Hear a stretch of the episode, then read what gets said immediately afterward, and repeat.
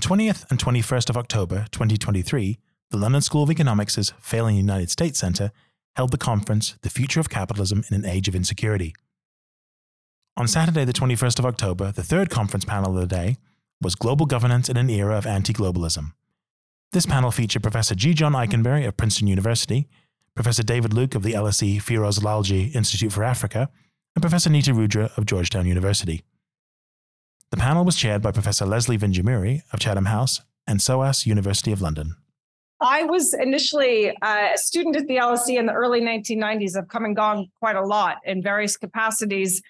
And it is my privilege, and I mean that in a really very sincere way, not only to be on this panel um, with, with three tremendous scholars and at the conference, but to be part of what Peter Trubowitz has um, created, founded, led for I don't even know how many years, but it, it's been so significant that it seems like it's been here forever. But I can tell you from my own personal experience that it definitely hasn't. Uh, any American who's a longtime uh, resident in London knows that America, you know, despite the, the the strength of the U S U K relationship, um, the knowledge of the U S is both deep and historical and also very weak. And, and Peter Trubowitz has done a tremendous service uh, for scholarship, for think tankers, for people, for public intellectualism, by really bringing rigor to our understanding of the U S and its role in the world, but also by bringing Americans at the highest levels uh, to the London School of Economics. And I love what Larry Kramer said about London as a home for internationalism and scholarship. So thank you, Peter, and thank you for allowing me to be part of your enterprise. It is a joy. Um, we have a tremendous panel, Global Governance in an Era of Anti-Globalism. Um, it certainly feels like global governance is uh, at risk of fracturing. It feels like the multilaterals, uh, some are stuck. We saw only four days ago in the face of extreme violence that risks escalating and widening in ways that could impact all of us. Um, we saw the U N Security Council fail twice to pass a resolution, not least at the hands of the United States that rejected the resolution and the United Kingdom that abstained alongside Russia, strange bedfellows in today's world. Um, a World Trade Organization that's been stuck, a number of uh, Bretton Woods institutions that, you know, aren't aren't lost, but certainly aren't delivering on questions of climate and poverty, um, and a lot of plurilateral institutions across Asia and the rest of the world that might potentially be an alternative. And that's a good, but also potentially a problematic thing if you believe in universalism. And so to that end, let me Uh, announce our three speakers very briefly. They're all very well known to you, but certainly maybe we'll start with what I, who I think is the most universalist, um, John Ikenberry, who, who is really one of the world's leading thinkers and scholars, um, as we all know, on liberal international relations theory. Uh, John is Albert. This is where I get very nervous if I get the titles wrong. um, John is Albert G. Milbank, Professor of Politics and International Affairs at Princeton University. He's written eight books. Most recently, A World Safe for Democracy, Liberal Internationalism, and the Crises of Global Order. Um, David Luke, Professor of Practice and Strategic Director of the Firoz Lalji Institute for Africa here at the London School of Economics, thanks to your good self.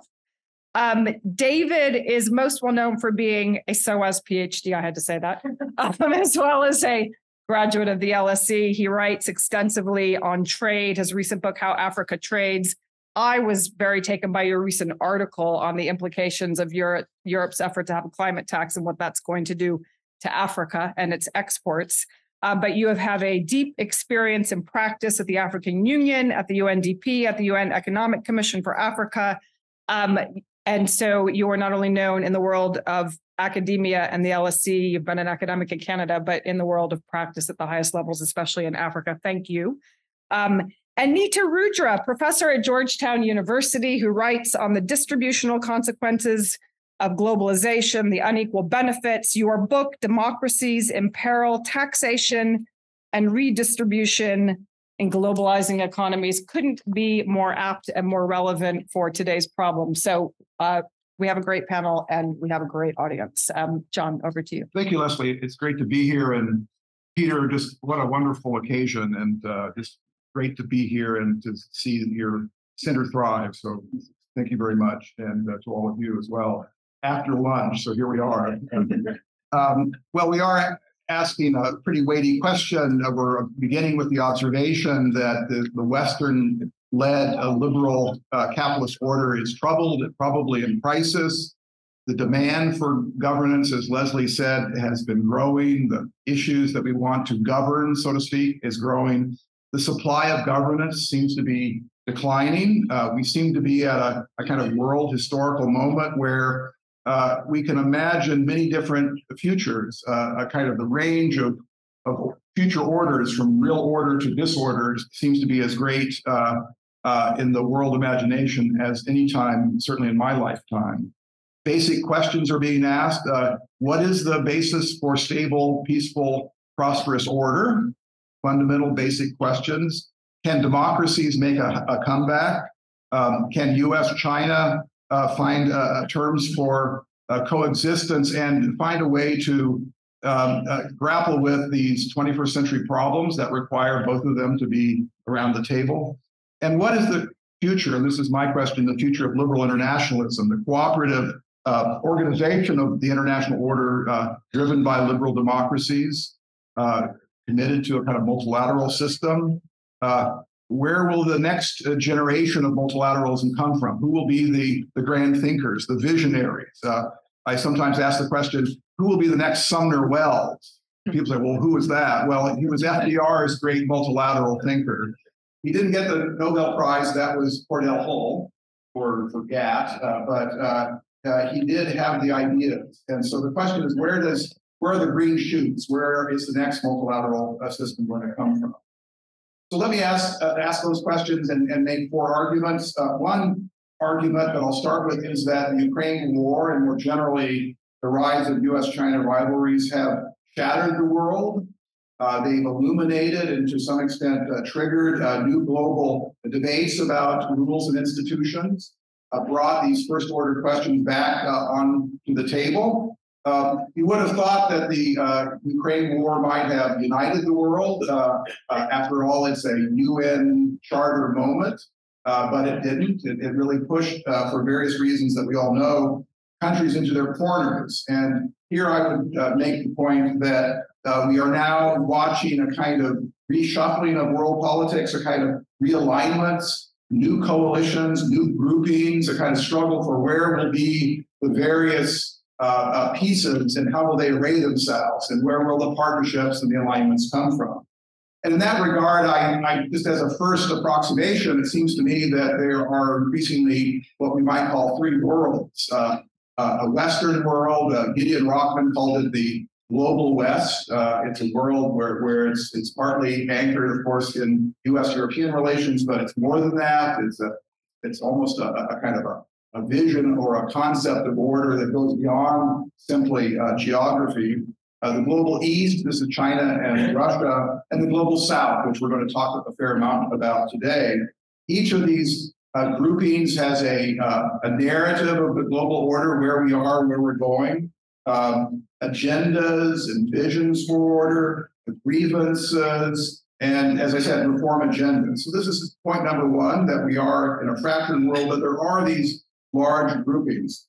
Uh, number two, as a result of this, the old uh, mechanisms for building order seem to me to be uh, less relevant and readily available as than they were in the past. And those classic order-building mechanisms were what I'll call constitutional rulemaking mechanisms. These are post-war moments. These are nineteen forty-five, eighteen fifteen, uh, nineteen nineteen, uh, uh, the San Francisco moment. Uh, this is when, after war, a moment comes where all the parties are gathered together. Or hegemonic rulemaking, which of course occurred in the shadow of the Cold War, the U S system, where uh, a leading state steps forward and subsidizes global order, uh, provides public goods, pushes and pulls countries into multilateral systems, and uses its domestic economy to entice countries into an order that has rules about trade and exchange. So increasingly, those two mechanisms, it seems to me, are not as available, that we increasingly are going to rely on two other mechanisms. One is coalitional uh, rulemaking uh, of like-minded states, um, forging many lateral deals, clubs or hubs, if you will. Uh, and then competitive rulemaking, uh, U S China uh, competing for leadership, uh, competitive rulemaking, attempting to beat the other side, if you will, to uh, a kind of uh, large-scale regime that can govern a particular sector. And, and increasingly the logic is in the twenty-first century, these sorts of uh, um, technology sectors require large grouping, scaling up, uh, a, a competitive uh, room for uh, network externalities, a kind of critical uh, uh, grouping of states. And here it seems to me that uh, this is where China and the United States are going to find themselves uh, uh, locking horns, attempting to to uh, uh, beat each other and to, in some sense, uh, establish the platforms for those kinds of uh, cooperation. Third point, the global West. It seems to me that uh, we are in a, in a, in a point where uh, the West is finding itself again. I'm an optimist there. Uh, the, the, the Putin has in some sense done a favor to, uh, to these countries, opening uh, the West to a new kind of uh, moment of, of, of, of cooperation, reestablishing their commitment to open, rule-based order. Uh, they have a playbook, a real uh, established playbook for generating wealth and security and uh, rules for order, uh, fairly coherent grouping tied to security, cooperation, cooperative security. Um, three other points about the global West. One is it's not geography, really. Uh, it really is a kind of concept of order. And in that sense, it's both, uh, in some sense, more expansionary than the other two worlds, uh, if you will. But it also is, in some sense, uh, revisionist. It, it gets in the way of other great powers who are not in that, China and Russia in particular. So in some sense, Ukraine and Taiwan are both states that are, in some, some sense, trying to uh, connect themselves to the global West, but are uh, in a neighborhood where each is uh, faced with an illiberal great power that's trying to rope them into their Uh, to their orbit. So uh, the global West is in some sense uh, a, a rule-based, uh, expansionary principled order, but it also can make trouble uh, for the, the other major states in the, in the system. Second point, it's a creative moment, I think, for, for the global West. They are uh, uh, making uh, um, efforts to build out uh, uh, relations among various components of this system, U S, Korea, and Japan. Are uh, at a new point in their relationship, trying to work a, a trilateral uh, uh, uh, relationship in Northeast Asia. The Quad, the Atlantic groupings, and the G seven is in some sense another great, uh, uh, old, uh, often ridiculed uh, mechanism of cooperation that is having a kind of uh, new, new moment. And, and in Hiroshima this last summer, you saw the G seven countries try to articulate and reach out to other countries Uh, to uh, articulate this, this, this idea of, of, a, of a renewed uh, liberal multilateral order. Uh, the weak point of this order, I think, is economics, and Mike Mastantuono, I think, had a, a good uh, summary of, of the issues there, namely that uh, the U S is not opening its markets uh, in the way that it did for seventy years of leadership. And, and the question is, can it find a way to be at the center of this system without doing so? The global East, uh, China and Russia are clearly uh, looking for an alternative kind of uh, global structure. Uh, not clear what it will be. There's a, uh, clear grievances about uh, American hegemony, about NATO, uh, uh, about global liberalism as a kind of value embedded in international institutions, um, uh, and reaching out to the global South.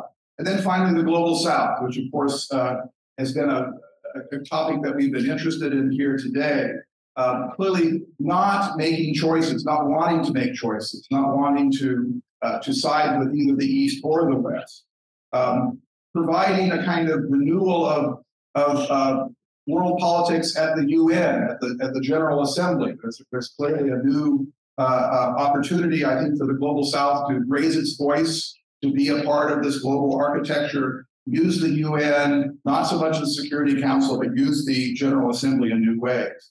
But wanting to, in, in important ways, uh, find a, um, a message to both China and the West that uh, the problem, the, the uh, terms on which the global South will engage and join these different alliances and groupings will be based on what they provide for these countries in terms of economic betterment. Uh, uh, what's in it for us, so to speak? Uh, Prataap Mehta, uh, uh, the social theorist at Princeton, has said, at the end of the day, the global South wants to, is asking the question, where's the money? Uh, where is the the uh, the advancement that's going to come our way? Final questions, like uh, final points. We have a few more minutes. Um, I think this system is relatively stable. Uh, I think it is uh, not going to go away. The three parts of the system are not going to collapse into each other. Um, secondly, I think there is a, a kind of creativity to this uh, struggle. I'm very interested in that. How will competitive rulemaking work out? Uh, is there an opportunity for these countries to, uh, to, in some sense, race to the top rather than race to the bottom? And then finally, Uh, are there general principles that might be identified that can provide um, uh, the terms for reaching across these divides, a, a kind of language that isn't simply, as the Western countries might want it, to be grounded in liberal democracy and old uh, uh, values that they champion, but a, a language, that, a vernacular of international politics that might be more broadly Uh, acceptable and understood, understood, reciprocity, transparency, best practices, sovereign equality, and uh, the idea of risk, uh, risk management, and uh, uh, uh, mutual vulnerability, uh, ideas that, uh, interestingly, uh, were there during the Cold War, even divide, even uh, amidst the, the divisions between East and West, uh, between the Soviet Union and the West. The idea that uh, we do have uh, a series of global uh, um, common interests, shared faiths. Uh, again, the idea of risk management, and in areas such as agricultural policy, health policy, and ultimately arms control, uh, that was that allowed a kind of technocratic, functional um, effort to to cut across the the, the, the East-West divide, the Iron Curtain, and find new new terms for engagement. So on that optimistic note, I'll just end there. Thank you. Thank you. Um, great, David. Thank you. Uh, firstly, also uh, my thanks to Peter for um, including me in this uh, in this conference and in these discussions, um, and especially to bring Uh, an African perspective uh, to the uh, uh, to to our thinking on on on these issues. Um, uh, also, just to say that uh, I'm approaching this from a political economy perspective, a political economy framework, which is uh, within the the area within which I work, and even within that, from the trade economics corner. So that's what I um, want to uh, bring bring bring bring to you. Um, I think John has given us uh, a sort of meta uh, view of, of these issues, and I think I'm going to be a bit more granular in in terms of trying to situate um, the uh, African countries uh, and, and the challenges that they uh, that, that they face. Uh, I'll be talking about Africa in general, but uh, of course I'm aware that there are fifty-four countries, fifty-four political economies, fifty-four different types of uh, challenges. But even under that, Uh, Uh, there is much that um, they have in, in, in common. Um, and then also to make the point that uh, uh, that the um, Africa, of course, as part of the global South, um, also um, is not, uh, uh, I think we have to understand that there is uh, much differentiation within the, the, the global South. Um, uh, whereas uh, I think it was Raja who made the point this morning that we are seeing some convergence Um, Uh, between countries of the global South and, and you know, the general global North and, and others. Uh, but actually in Africa, I think we're seeing some reversals. And um, I wanted to sort of highlight this, this point. Um, also, I, in Africa today, we have um, uh, the world's um, highest incidence of um, extreme poverty. I think sixty percent of um, those that are in extreme poverty uh, now live in, in Africa as uh, rate as poverty rates have fallen uh, else, elsewhere. Um, so, uh, so sort of framing it this way um, and looking at this uh, also from a, a trade perspective, first point I'd like to make is that um, trade is important for Africa's uh, um, as a channel of integration into the global economy. Um, well over three hundred billion dollars uh, worth of trade um, uh, uh, have, uh, occurs with um, the, the African countries. Um, uh, and that is uh, uh, much more than what Africa receives um, Uh, in terms of uh, foreign direct investment or in terms of um, uh, overseas development uh, assistance. I had a few slides and metrics that I wanted to show, but I, they're not they're not here. But in any event, uh, trade is the um, largest source of foreign exchange into African countries, followed by uh, remittances. And I think some a point was made this morning about uh, Uh, about different types of globalizations and um, how the diaspora uh, uh, also interacts in, in that. And we see this in, in, in terms of remittances. But um, Africa's trade underperforms. And, and this is what the, uh, the, the this is where the problem is. Um, uh, Africa now accounts for two point three percent of uh, world exports. Uh, this has fallen from about four percent of world exports um, In, uh, in in the nineties, uh, you know, till uh, yeah, okay. This was the, yeah. Okay. Thank you.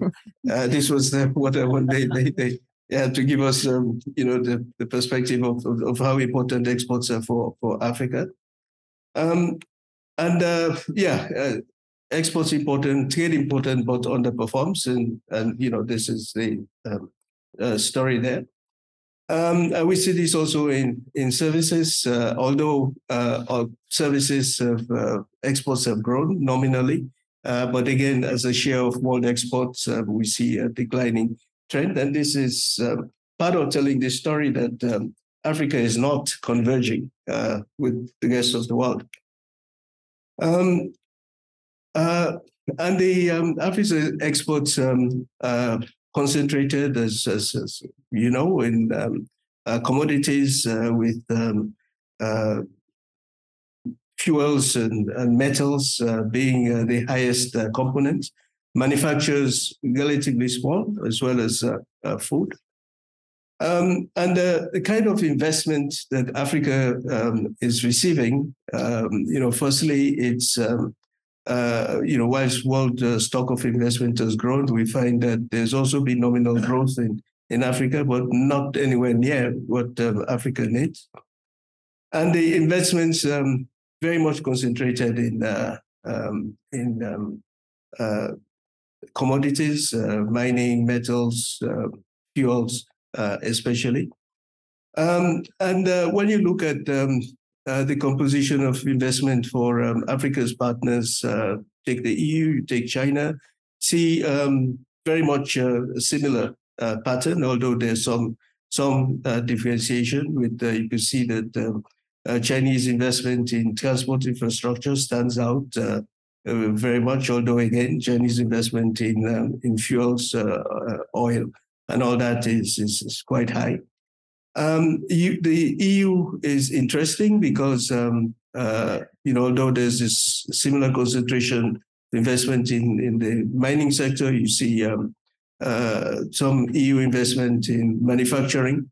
Although this is concentrated in just a few countries, uh, especially South Africa, the automobile uh, industry, but um, manufacturing and several other countries, we're seeing a lot of E U investment also going into North African countries like Morocco and Tunisia.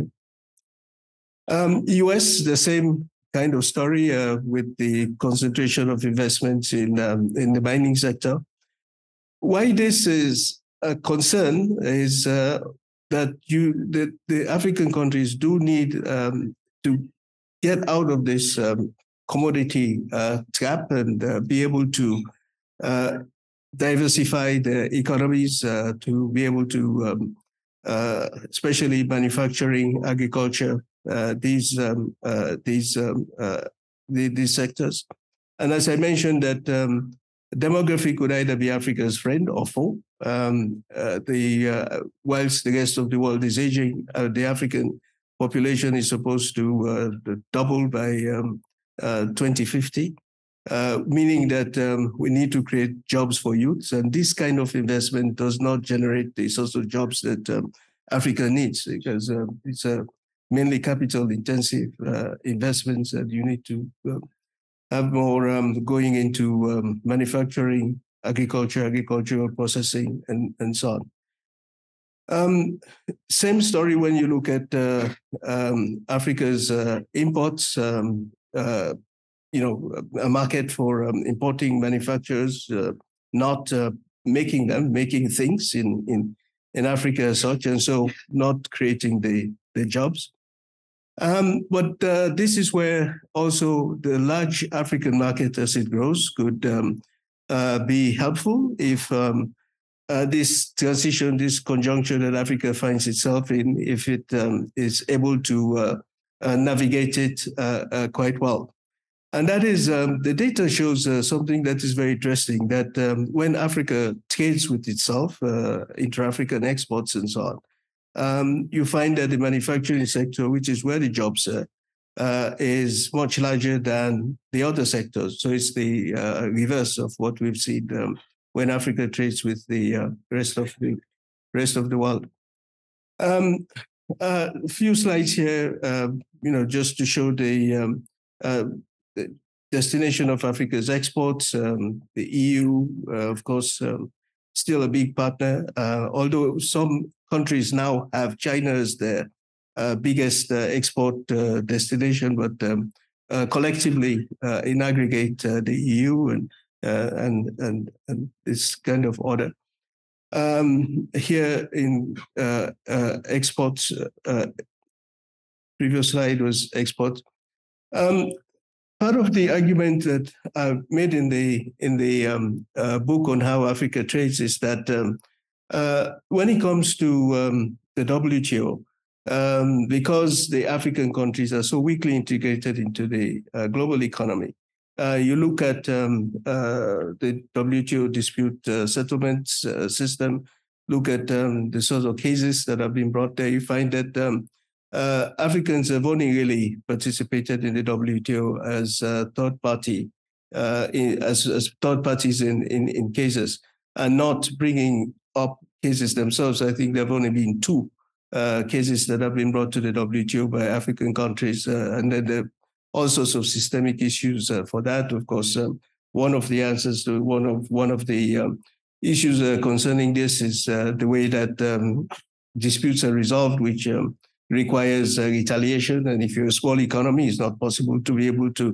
retaliate, uh, et cetera. But you know, but this is a, a very clear indication of how weakly integrated the African countries are at the W T O, and um, why uh, there is a case for um, uh, relaxing uh, W T O rules um, over a transition period for the um, uh, for the African uh, countries. As I wrap up, um, just to make a, a few more points. Um, uh, firstly, um, in terms of then how African countries are um, navigating this uh, fractured uh, geopolitical order, everything that was said this morning, I think I agree with. Um, you see a number of these um, uh, summits, uh, the India-Africa summit, the E U-Africa summit, the um, U S-Africa summit, uh, Russia-Africa, you, you name them. Um, whilst, of course, um, those who are hosting the summits have their own interests, but um, at the same time, I think African countries do recognize that um, they need all these different partnerships um, for what they could bring in terms of investment, in terms of technology, um, and, and in terms of supporting the effort at uh, diversification, meeting, uh, creating jobs for the youth, and, and so on. Uh, so you do find that in this fractured uh, political order that the African countries, um, again, you know, generalizing, but uh, different political economies, but the way they're engaging, uh, I think they're exercising their agency in, in their own interest as, as, they, as, as they see it. And you see this also, as has been mentioned, in response to the um, Ukraine war, where a um, number of African countries in the U N resolution uh, on the war um, uh, abstained. Uh, some voted for the resolution, but uh, there was a smaller number uh, opposed it. But, you know, again, sort of reflecting uh, that um, uh, their their own interests, uh, their own autonomy in this uh, uh, this, um, uh, this this particular uh, uh, situation. Um, demography, as I said, is um, biggest challenge for the African countries um, uh, uh, in, in terms of uh, what the future uh, may unfold. Uh, if African countries are able to use this their market, including um, being able to successfully uh, implement this uh, free trade agreement that they have uh, to uh, integrate their economies, um, grow their markets. Uh, If they're able to do that successfully, and if they're able to uh, undertake this transition the next twenty, thirty years um, and be able to go in that direction, then demography will be their friend.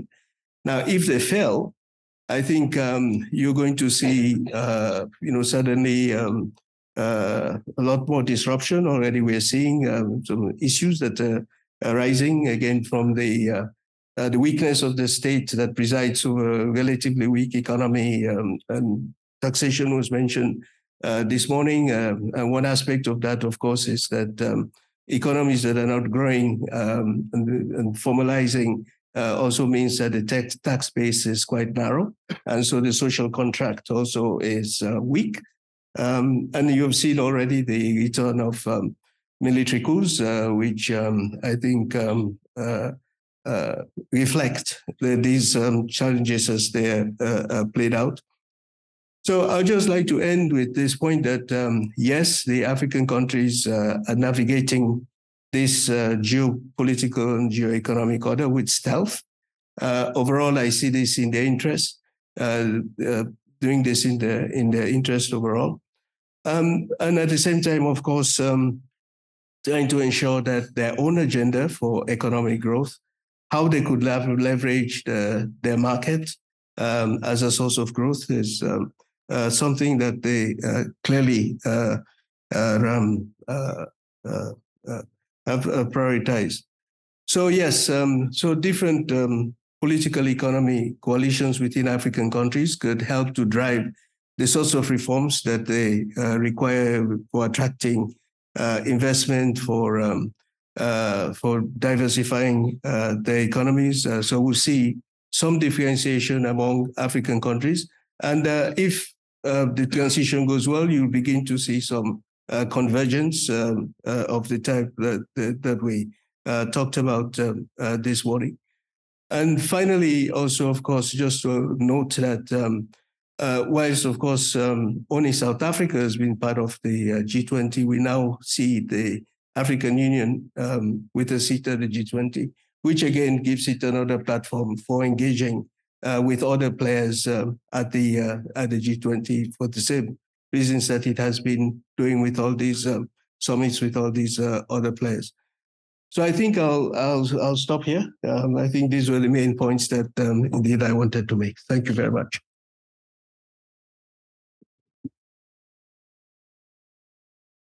Thank you, uh, Nita. I'm going to stand so I don't put myself to sleep. And it is post-lunch. When I teach my class on globalization and development and focus on the Bretton Woods institutions, particularly the World Bank and I M F, I like to show this slide. And I think it captures a lot of what we have been talking about this last day and a half. That, you know, initially it was the I M F, the World Bank telling developing countries they need to reform. And now uh, the developing countries telling the World Bank and I M F that they need to reform. Um, and then as I was preparing for this presentation, I'm like, I haven't taught this class in a couple of years. Uh, wait, this is no longer relevant because here's where we are at. I'm going to I'm going to take it a step further than John and say, yes, we're it, we are in a state of fragmentation. Um, but I'm going to say that we are fragmented also within uh, the developed world and the developing world, particularly when it comes to the new international economic order? What are the next steps? The big theme for our conference. What is this post-neoliberal world going to look like? Um, I'm also going to take my cue from John and say I'm going to present a, a suggestion, an idea, a thought that's based on recent international economic history. And uh, it's going to be led by, how did you say it, a hegemonic ruled order, hegemonic rulemaking. So uh, let me put into context uh, the Bretton Woods system, right? The Bretton Woods conference. So the last time that we faced so much uncertainty about what the future of the global economy would look like was World War Two.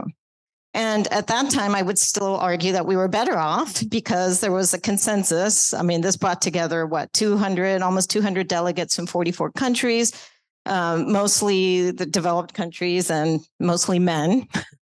Um, but they did agree that because of what happened uh, during the first phase of globalization, during the glo- gold standard and then World War Two, that um, that we really needed to come together and establish that openness was critical for that, and that we had to cooperate in, uh, with countries for there to be stability.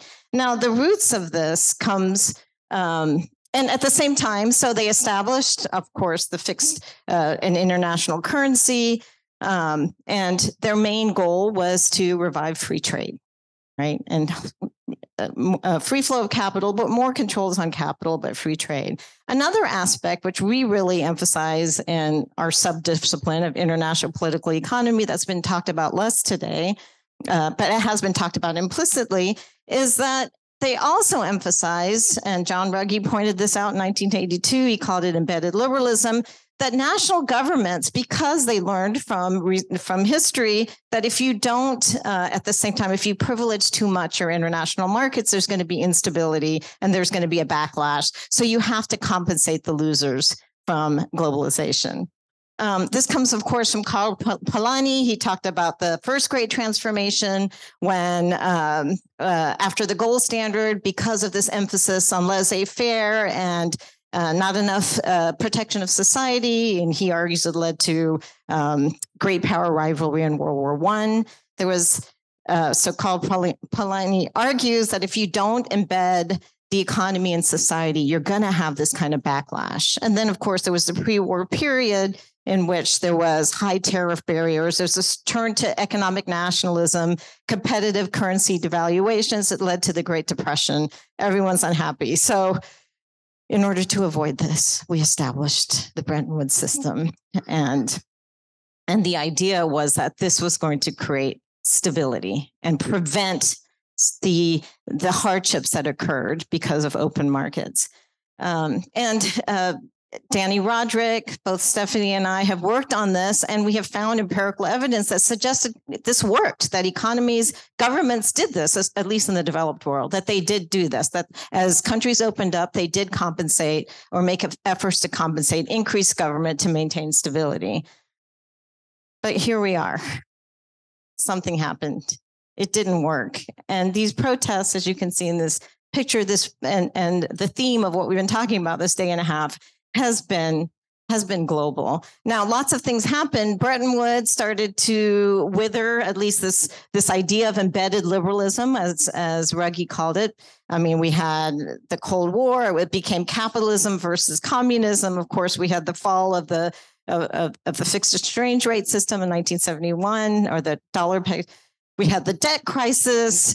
So we had the rise of neoliberalism, right? And this is when Co- Karl Polanyi would again would say we disembedded the economy. And so this would be one of the arguments for why. And now, as we've talked about for this conference, we've come back to economic nationalism. Um, again, putting emphasizing the state too much. So what are the, some of the triggers? There's many. Um, but one of the ones that we focused on in the conference is these international financial institutions have supported a globalization that has allowed the many to prosper, um, uh, sorry, the few to prosper and, and the many that have fallen behind. As, as is it Darren or Darren? I've heard of Darren. I've heard it pronounced both ways today. As he, as, her, as he very well explained yesterday, automation has compounded this program, We've talked about today about inadequate investment in the labor for force. So what happens is, although there are many sources of, of this increased inequality and this unhappiness that's happening right now, workers and politics, it's become polit- politically convenient to blame globalization. As far as I know, there's no legislation on the table to control automation, but there is legislation in process to increase tariffs.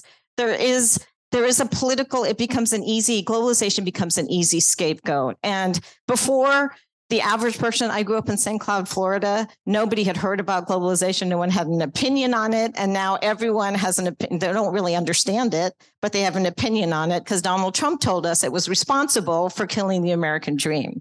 So now everybody, it has become extremely politicized. So now we're in a in a vicious cycle where we're implementing policies that's going to make the average worker even worse off in the long run. So it's a problem. And, and there's some truth to it. It has benefited just the few. So, and I'm going to argue this is global, that workers don't believe that the global economy is working for them. And um, it hasn't been distributed equally among individuals. So it has brought a lot of prosperity, but not to everyone equally. And this inequality compounds existing social and political tensions, and it further undermines beliefs in the global economy. So I want to emphasize again that this is global, right? I think Raja talked about how globalization's been good, especially for developing countries. And that is the common perception in the U S as well, right? Donald Trump talked about it. The Indians, the Chinese, the Vietnamese, they're all taking our jobs.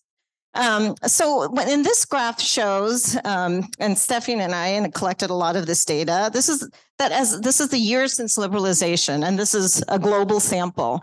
And what you see on uh, the, uh, the y-axis is change in support for globalization between high-skilled and low-skilled labor. Again, coming back to Darren's thesis yesterday, right? So what you see is that gap between high skill and low skill labor. Initially, everybody is optimistic. The I F Is did a good job of selling the globalization promise uh, to workers. So initially in both rich and poor countries, you see that the gap between high skilled and low skilled laborers is very small. So everybody is optimistic about globalization.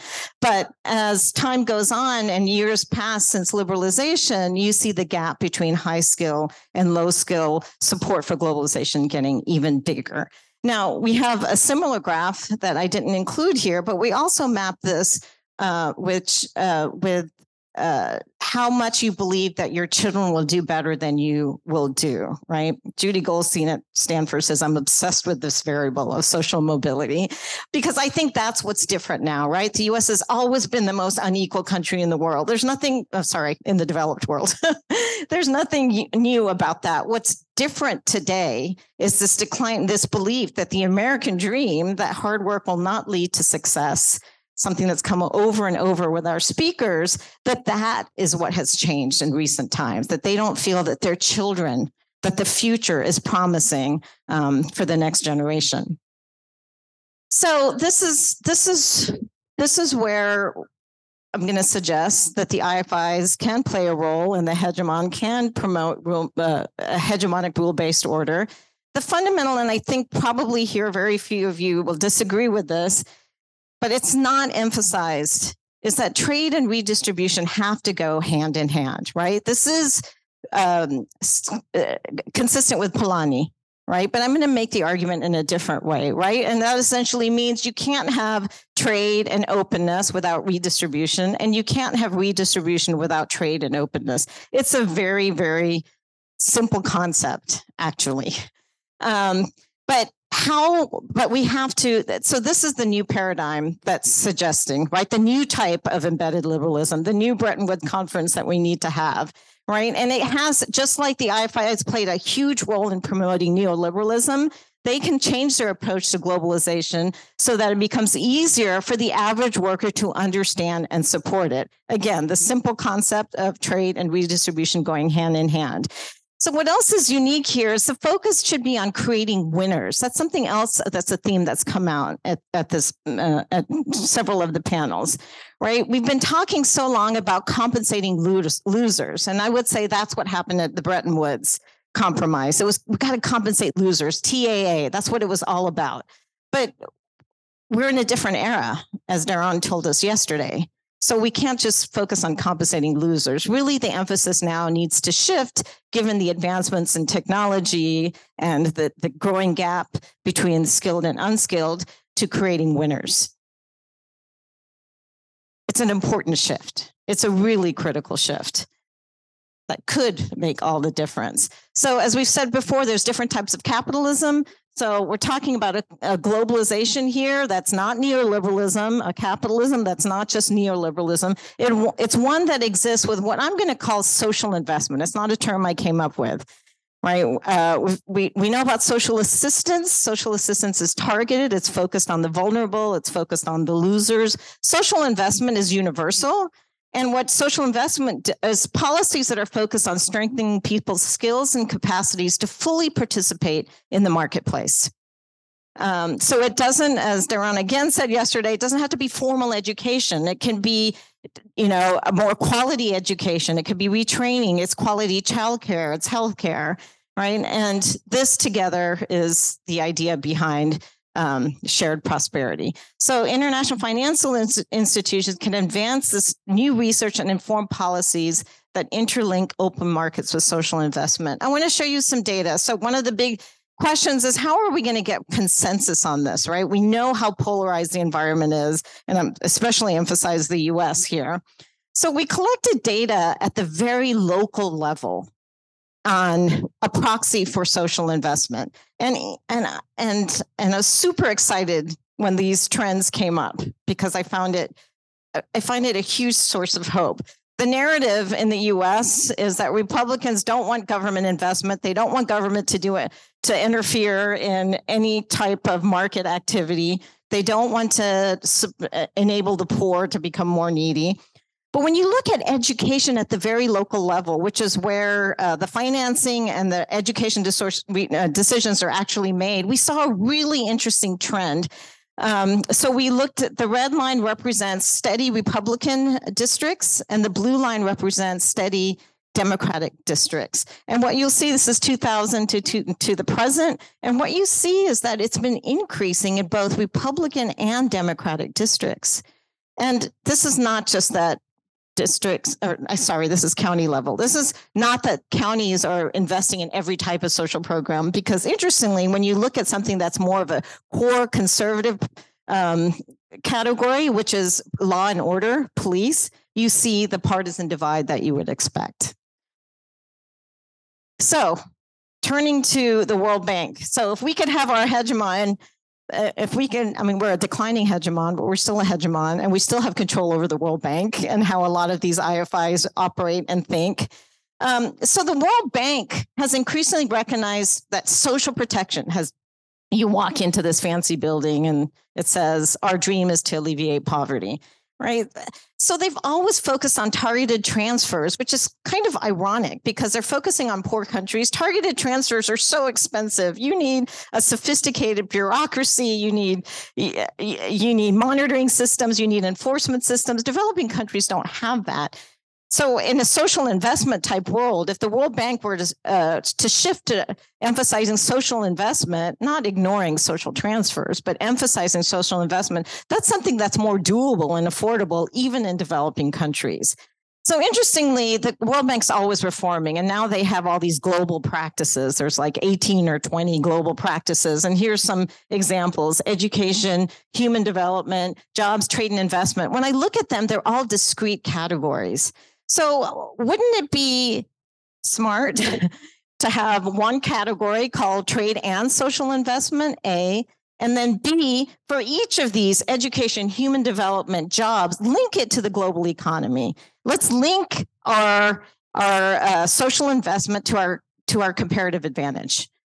If the I F Is start doing that, if the U S starts doing that, it will, it is possible that it will become part of the psyche of um, of of voters. And I know in the last panel there was some dissensus, as you know, fifty year olds don't want to go from be working in manufacturing to working for I T.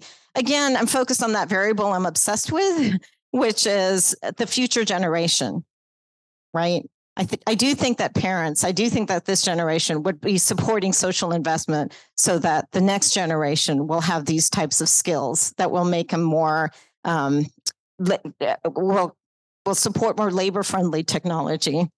Um, and then the I M F uh, has been criticized, of course. In recent years, they have been focusing, I, we know their mandate is for international financial management, but they have had to focus on the distributional effects of their policy. But the I M F too is, again, let's just look at those targeted, so those targeted transfers, right? It's not a core area of debate. Um, I found this interesting study that surveys find the staff do not feel that they have received clear instructions on the type of work they're expected to do with regard to social protection.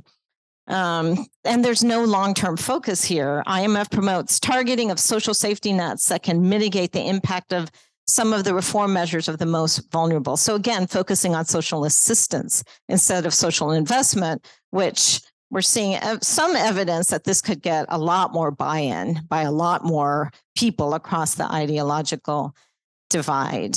Um, this is, I, I am extraordinarily impressed that all of you stayed after lunch. I thought for sure everybody would disappear. And I think that's testament to Peter and his amazing team. This has been just the most well-organized, the most interesting, and the most timely conference. And I just want to conclude with this quote from the Pope that I think is a nice conclusion to all the exciting panels, that in a world that tends towards economic and cultural globalization, every effort must be paid to ensure that growth and development are put at the service of all and not just limited parts of the population. Thank you.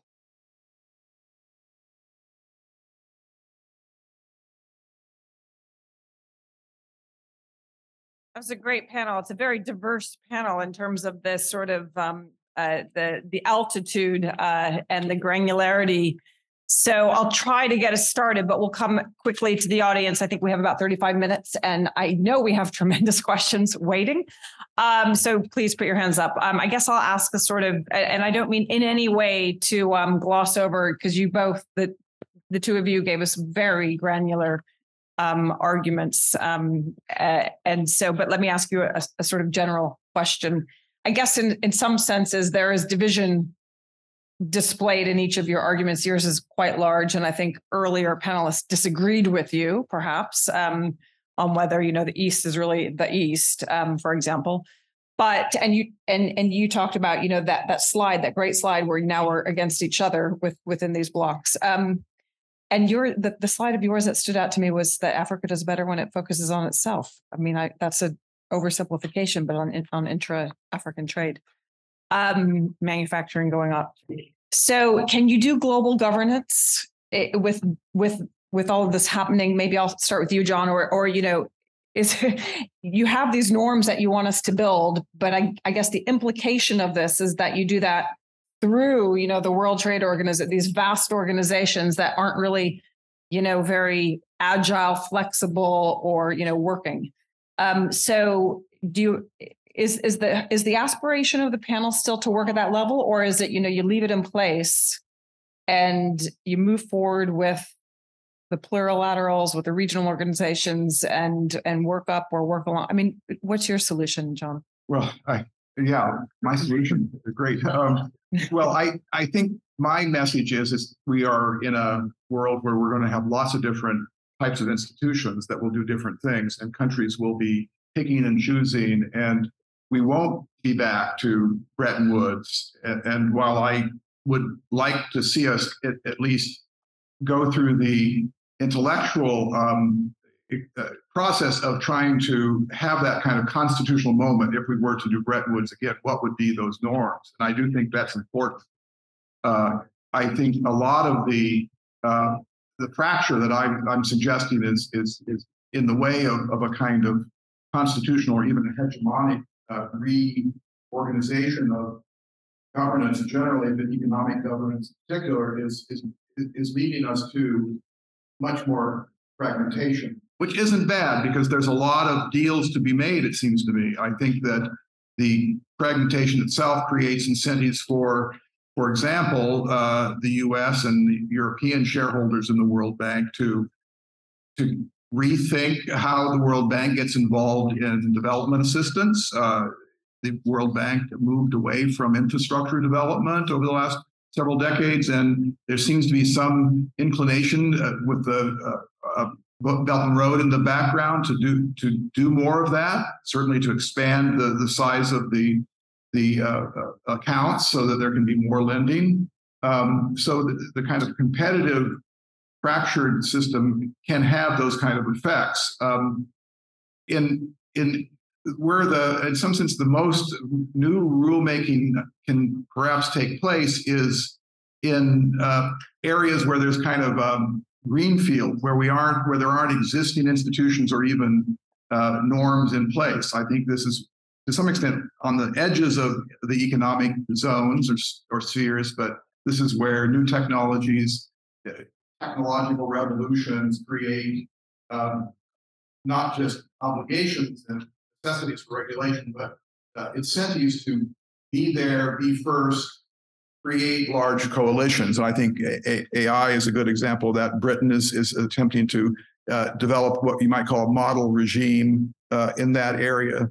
Uh, so I think I think there are um, uh, lots of different spaces where rulemaking can occur, but I, I, I find it, it tough to see the the big um, the big new uh, uh, kind of effort. One final thing, and, and, and I think this goes to what Mike was talking about with uh, the, the the kind of shift in American thinking away from organizing its own leadership of this system around trade liberalization. And I think this is a momentous shift. And I think uh, I think the administration knows it is too. I think uh, Jake knows that he is Uh, asking us to think about how we might be able to be remain in a, in a relatively open rule-based order, but without uh, kind of ever more ingredients of globalization added to it.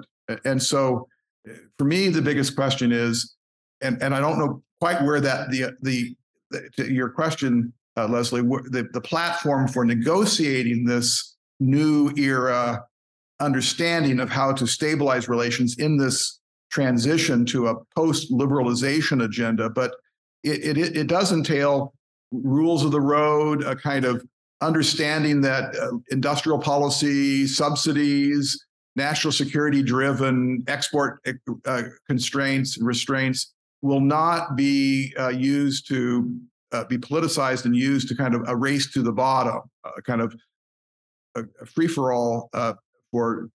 Uh, protectionism and beggar thy neighbor policies.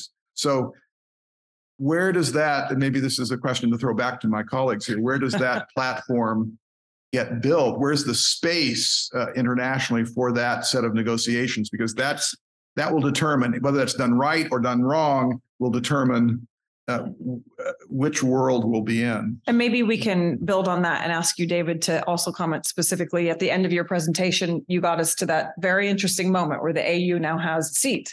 Um, and a lot of people are saying on the G twenty, and a lot of people are saying, what is the A U going to do with that? Um, do you see that as potentially, uh, you know, significant? Um, uh, potentially significant. Uh, the A U, of course, um, is a coordinating you know, body for the uh, African countries, uh, does not um, operate in the same way um, as the uh, E U does in terms of having an executive commission that can take uh, binding um, you know, decisions on behalf of um, the member states and so on. There isn't that uh, kind of institutional uh, framework within the A U for that, but nonetheless, it is, does um, uh, coordinate the efforts of the, um, uh, the African countries. So it could potentially use it.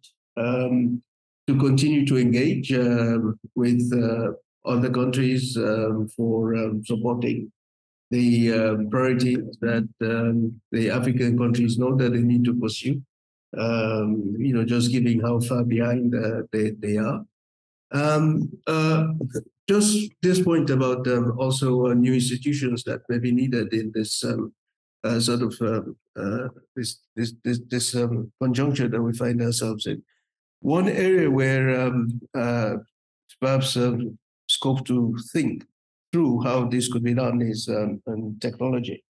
We've seen during the pandemic that um, uh, you know the uh, uh, you know problems relating to um, getting the vaccines to the African countries and and so on. And after the pandemic, these efforts uh, by um, companies like um, uh, the uh, German company, the M R, or whatever, uh, to establish some um, manufacturing uh, facilities in, in African countries. But I think the bigger problem is um, how do you do technology transfer? Um, is there scope for some uh, global institutional framework uh, for, for that? Because that's going to be important for um, uh, for African countries as, as well. And, you know, certainly regionally also, um, I think um, there's scope too for the, um, not just the World Bank, the role of the World Bank and the I M F, but the multilateral um, development banks that operate at regional level. We need to see them also step up um, in, in, in new ways to respond to uh, challenges of the day. Thank you. And not to mention debt and climate and everything else. I want to ask you about Mia Motley, but I won't. Um, Nita, where did these norms get embedded? Does it matter which institutions, or do you have a, a view on this broader question? I, I think the existing institutions are, are primed to do this. They're the ones that spread the neoliberal paradigm. Um, how we get over this political, you know, quagmire that everything is globalization's fault, that other than educating the public, that you know, economic nationalism is going to hurt them more than help them, and that globalization is actually good for them. Uh, as long as we accompany, we just have to marry social investment with our comparative advantage, the care economy, tradable services. It's it's not a heavy lift. It's just getting over the the, the thing that most of us studied. Globalization that we have now. Yeah, kind of a heavy lift, I think. Um, Robert Wade, right back here, I had a question. Please stand up. I think. Um, And is there a mic somewhere, maybe, for Robert Wade? The gentleman in the blue in the middle. Thank you.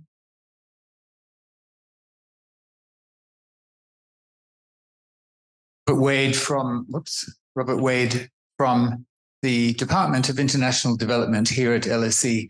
Um, I'm going to pour just a little bit of cold water on John's John Ikenberry's um, optimism. Um, in terms of the World Bank and the I M F, for example, um, they remain very heavily governed by the, um, the Western countries, and in particular by the Europeans. That is, the Europeans are determined to maintain their overrepresentation in both the bank and the fund. Um, And that is kind of blocking the um, the movement of new ideas, uh, such as post-neoliberalism, from the discussion agenda to the action agenda of these um, organizations. Um, so that's the situation with the multilateral organizations. In terms of multilateral organizations of countries in the South, I mean, only of the South, the obvious one is the BRICS, but the BRICS are not doing well. They've created two financing mechanisms uh, since they started, one of which, the contingent reserve arrangement, meant to be um, a complement or alternative to the I M F, is, is dead. It's not functioning at all. Um, and then the new development bank is, has got off to a, a very slow start, um, and they are just beginning to discuss Um, a new international currency, which they call um, the R five. This is their code name for the new currency, the R five, for the reason that the currencies of all five BRICS members begin with the letter R. Um, and they've just now had this extraordinary um, addition of six new countries, very disparate countries. And that's guaranteed to make the BRICS even less effective than they have been so far. So um, I think that the um, the scope for optimism is a little bit more limited than John was suggesting. Okay, maybe we'll take two questions before we come back to the three of you. Please, this the um, yeah, this is Ian. I think we have a, a mic here for you. This is for Nita. Uh, I love what you're doing, and I your research is fascinating, and I'm completely with you that the combination of trade openness and social protection is social protection geared towards generating inclusive growth. There's got to be the sort of sweet spot. Um, but I just want to come back to where the agency is going to come from for this. You know, first, it's not unprecedented. I mean, in that sense, You know, it's it's good. You know, while you were talking, I was thinking back to, you know, people like David Cameron's work in the nineteen seventies showing that the most trade open countries also had the most robust welfare states. And uh, so it's not, it's not like this is without precedent. But I want, you know, I think there are two big obstacles. One is it's not just now just misinformation to people.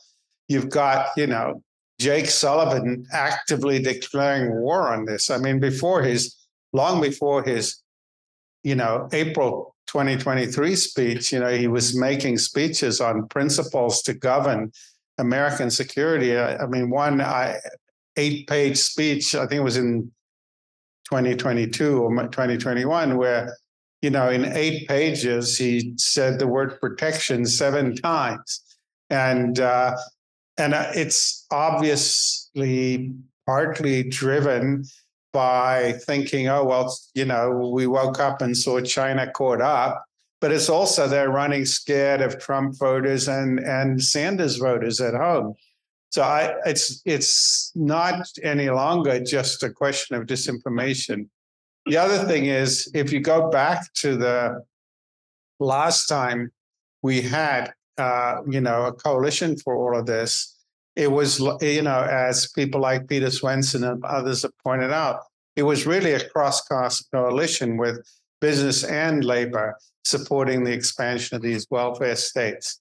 And, you know, business, even though, you know, I'm trying to speak to them, I feel I'm shouting at the wind to a high degree. So have could you talk more about where you think the agency is going to come from?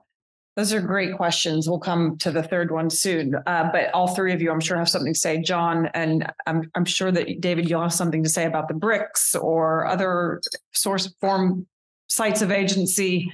Uh, David, you, would you like to start? And then we'll come to you, John and, and, and Nita.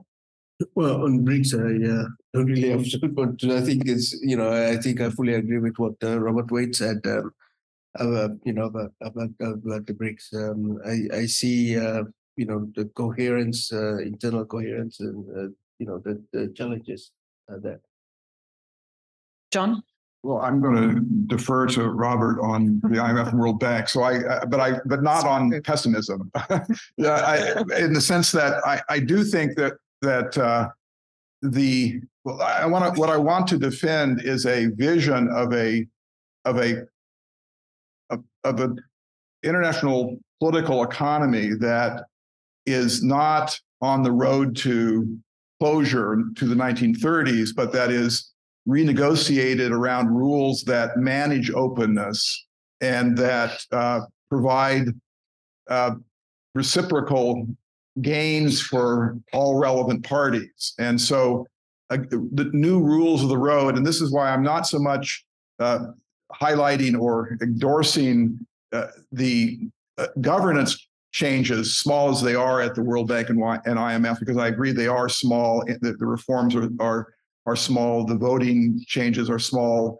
There's more change on policy, I think. I think Yellen is trying to, again, with a view towards uh, competitors uh, to Uh, increase lending amounts and raise more capital and so forth. But um, it's the it's it's the view that that I don't think that we are uh, kind of headlong into an era of, of economic nationalism. And I think what I'm optimistic about is that that there are groups of countries that uh, seem to know the, the the moment we're in and are trying to.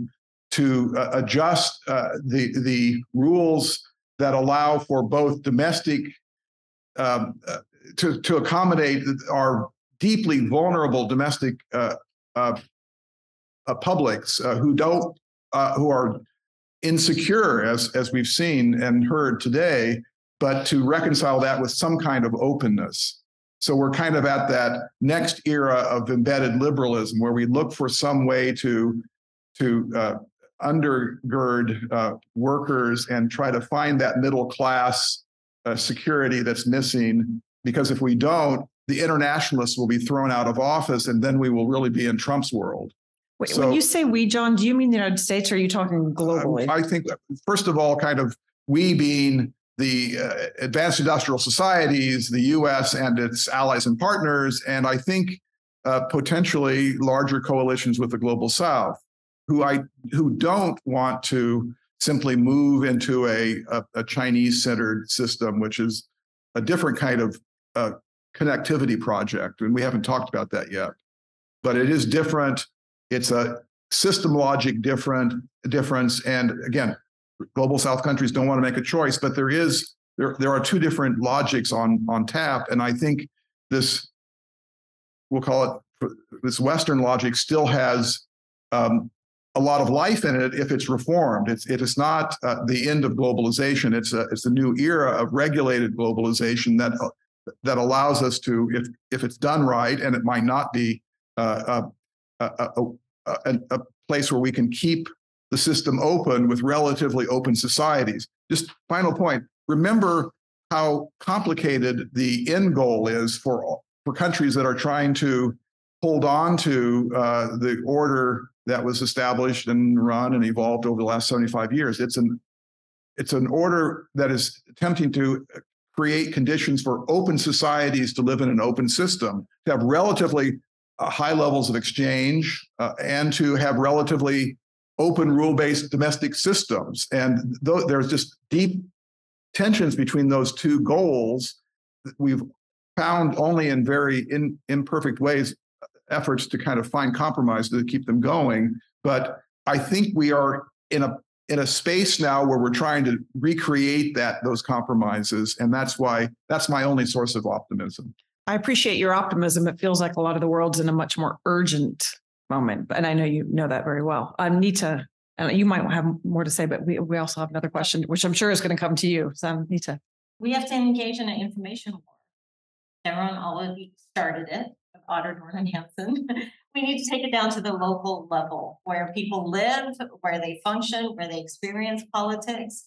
So we now know that all the areas that have been hit hard with the China shock, our data that we expend, we use Darren's model extended to the, the China shock's over. Uh, people aren't seeing this. We need to show them. We need to do it in very simple. We never sold the globalization message to the public, and that was a huge mistake. We sold it to developing countries. We didn't sell it locally in the developed countries. So we need to engage in information war and make it local. You had a question. There's a, if we can have a mic right now. Thank you. This is also to Nita. Uh, that was.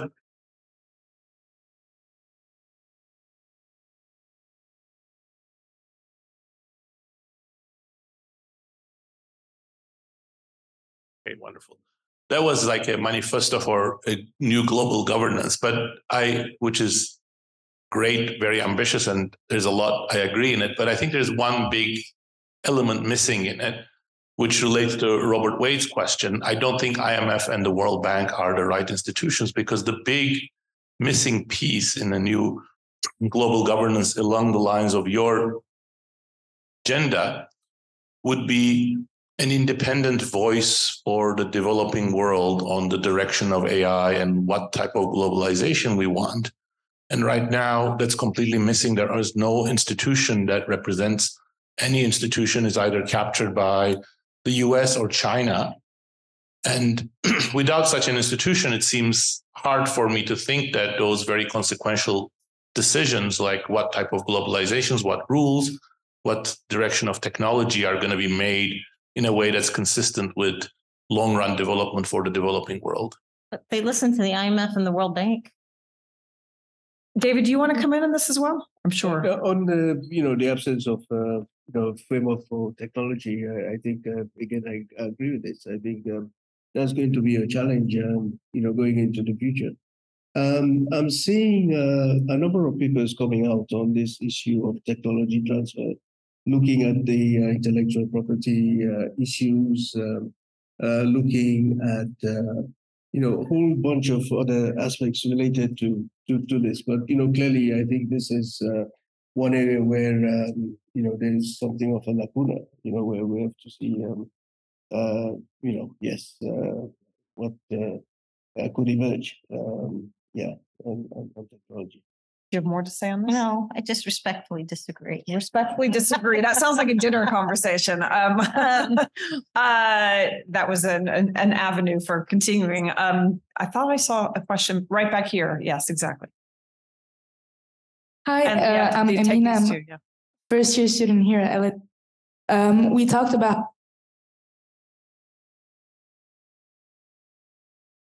international institutions like the World Bank can strategically respond to the globalization. We can also think of the European Court of Justice that has become more restrictive in its re reasoning and rulings to better align with growing public opposition to free movement of pe people, for example. But do you think that these responses could be considered as double-edged swords, as they may invite further opposition in the long term, by compromising the input and output legitimacy of these institutions? Thank you. And then one from the gentleman right here in the light blue. If you, if you put your hand way up in the air so they know where to bring it. Uh, yeah, Hugh Sanderman from L S E Ideas. I have a question about materiality, financial materiality. Uh, we've talked a lot about governance in principle. Uh, but the second volume of the report on M D Bs to the G twenty, which came out last week and had a big contribution from, uh, from Professor Stern here at the L S E, made the fundamental point that these institutions are way, way too small to have a material impact, however they're governed. And I wonder if the panel could comment on that. Great questions. Who wants to start?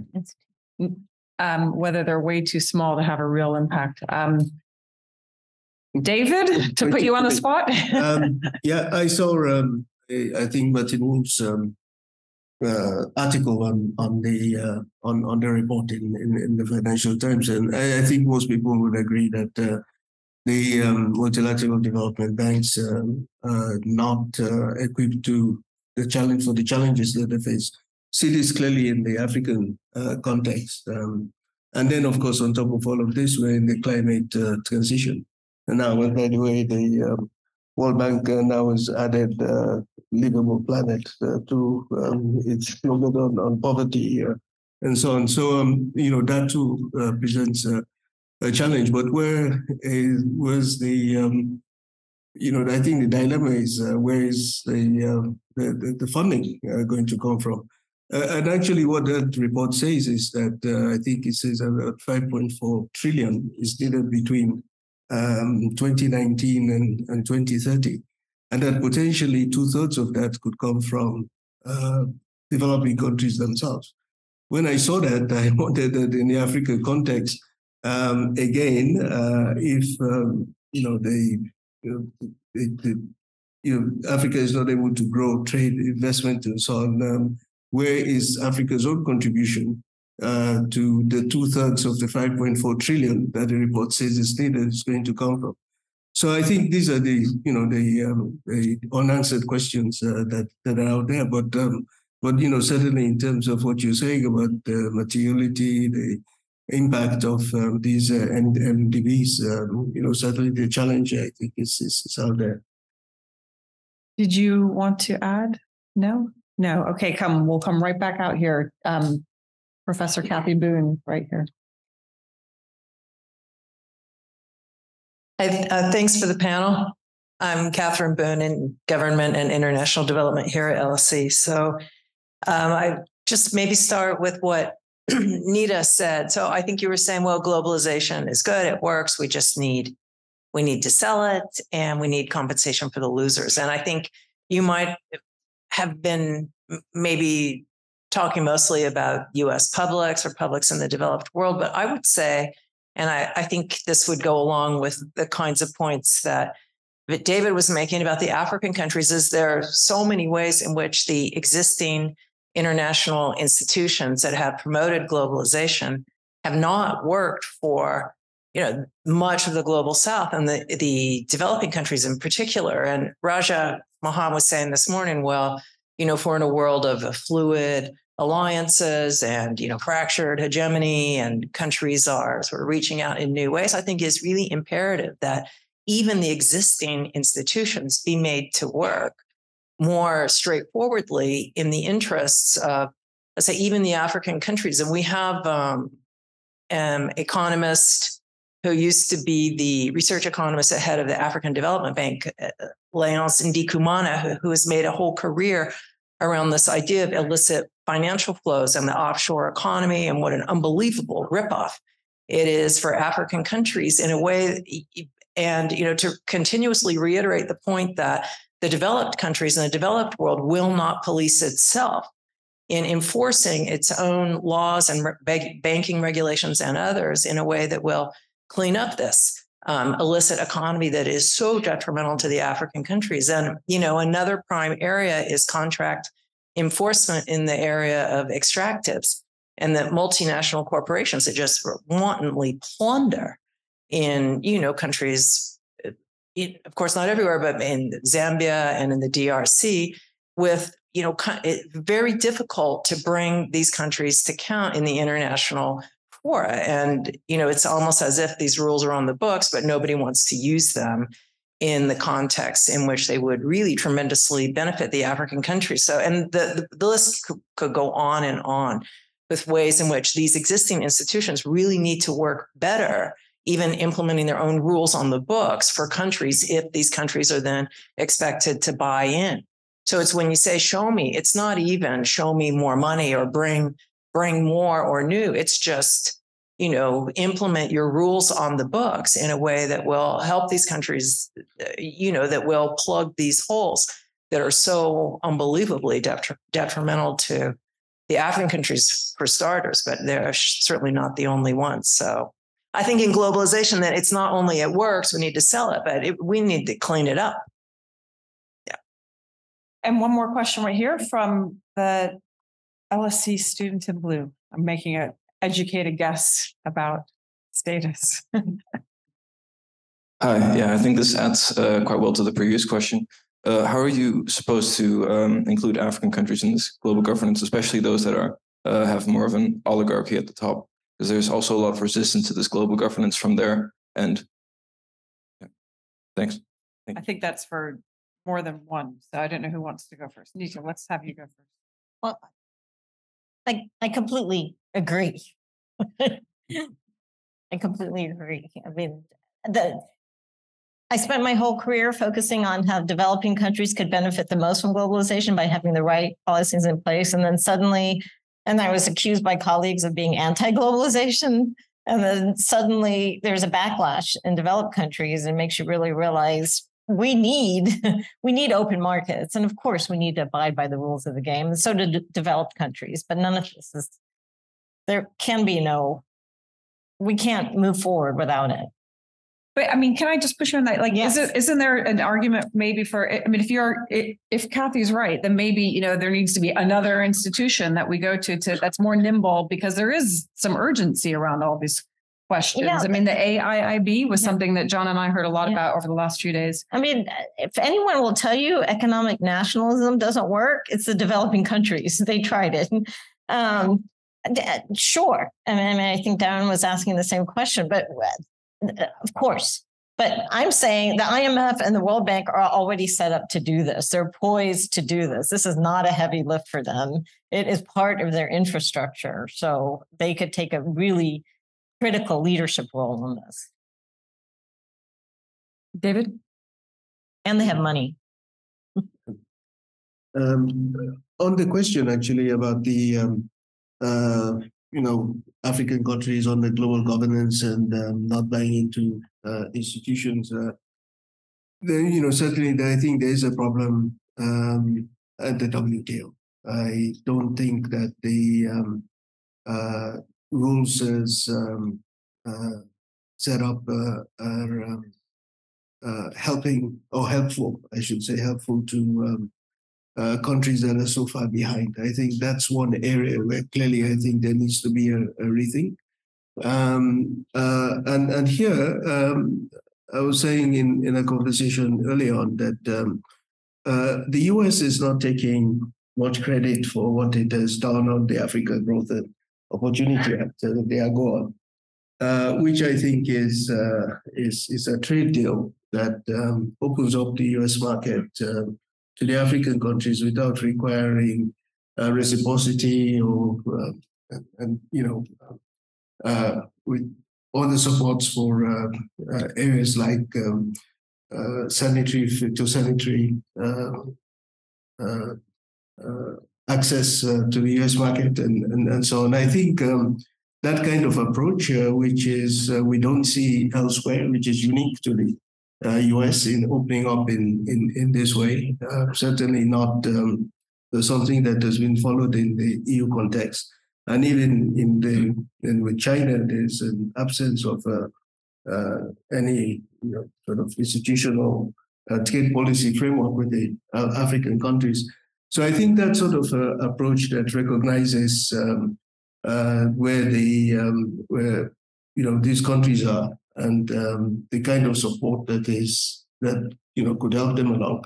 I think that kind of uh, approach uh, would be helpful in the W T O context. And in order to do this, uh, the U S had to get a waiver at the W T O, which um, it was able to get, uh, uh, which others uh, not uh, pursued in, in the same manner. So I think um, certainly in regard to the W T O, I think there's scope for um, uh, rethinking how the W T O responds to um, uh, countries that are so far behind, because clearly um, uh, it's not a level playing field for, for, for everyone.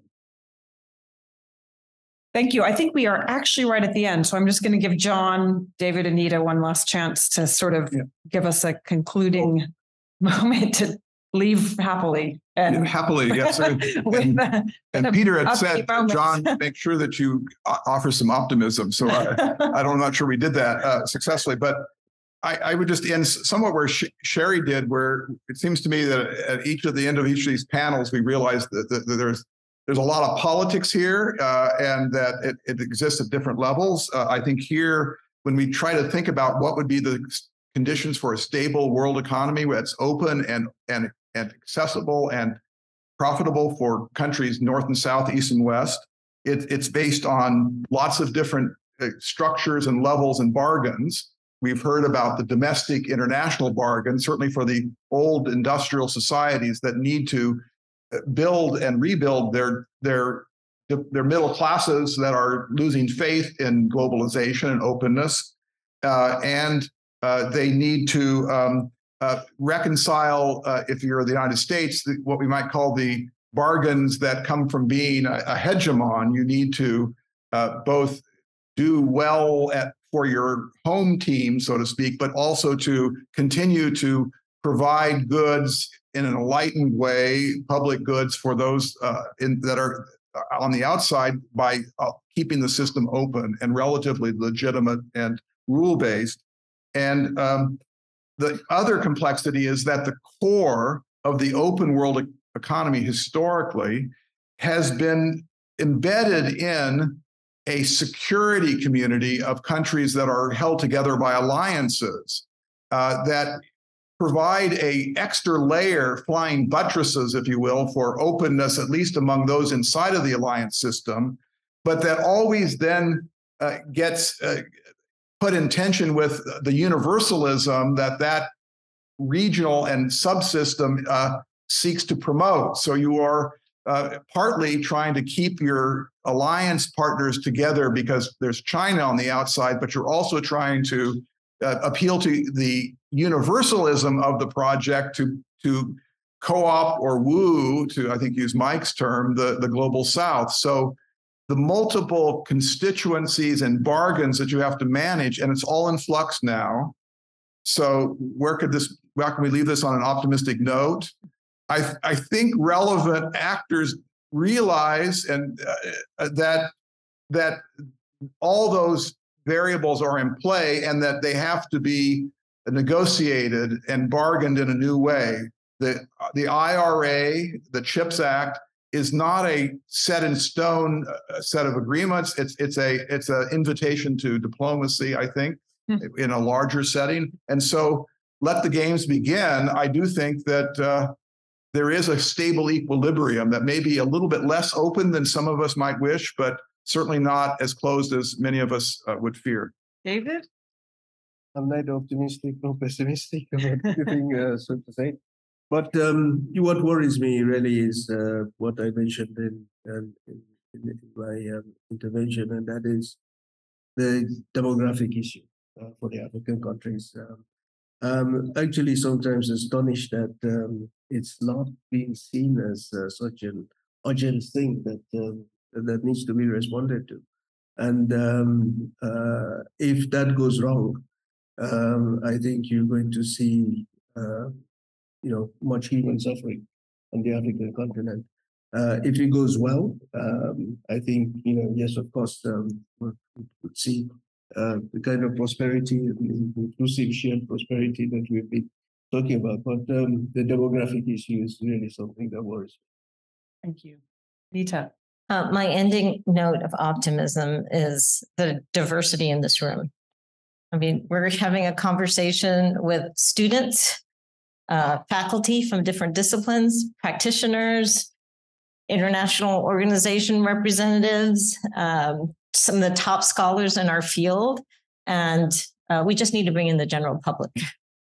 And I think there's a consensus here amongst all this diversity that we need globalization and shared prosperity. So that's my note of optimism. Thank you. Peter? So all good things come to an end. Um, and I'm afraid we've, we've reached the concluding moment of the conference. The, this was a, you know, this was a great way to end. And I, John, I appreciate the optimism um, really across the board here. Um, Uh, at the end, uh, we have. Uh, I, I I know where we are because I've been following out of one of my eyes uh, Jorge's uh, visualization of the conference, and he is wrapping up the last panel there, um, um, which is terrific. And this is, I think, I this is the first of three summaries of the conference. So we've got this visual here. There's been a videographer, there he is, over there. I know that there's going to be I, I, some kind of a film, a video of this, and there's also going to be a written uh, summary of um, the deliberations here. I think we did more than scratch the surface. We're going to try to represent it as faithfully um, as, as possible. Um, I see this conference as I, not a kind of one-off, um, but rather as part of a longer-term uh, commitment to do our part at L S E, um, to move the debate over markets and society um, forward. I was really encouraged. I met with Larry Kramer earlier today before the conference, uh, and then listening to his comments as well, that um, he really sees this space as an important um place for the L S E to lead on and to lead in partnership with other universities in London and beyond, um, collaboration across um, uh, the pond, uh, but to deepen, I think, the collaboration between L S E and other institutions uh, in the U K and, and in Europe, which is terrific and I think is music to a lot of people's Uh, ears um, at at at the L S E. Um, I want to thank everybody for coming out. It's raining again um, to participate in the conference. Um, I encourage you to just kind of follow us in both the physical and our digital space on these issues. I do want to say special thanks to um, I don't see him right now, but to John Phelan. Um, The U S Center at L S E would not be what it is, and it would not be able to do this kind of thing without uh, his engagement and his generosity. Um, and I think L S E is very lucky to have people like John um, connected to it. Um, I also need to thank, where is Adi, Adiola Akande, Pierre, Noel, and her team? So, I mean, there was so much, and I was I was so pleased to hear people refer to it. There was so much planning um, and care that went into um, to organizing this this conference, and it wouldn't have been half of what it is with without them. And finally, I want to thank all of our wonderful speakers and chairs. Um, they've done so much to, I think, enlighten us today and last night, um, and to help move the discussion forward on this critical issue. So please join me in thanking all of them.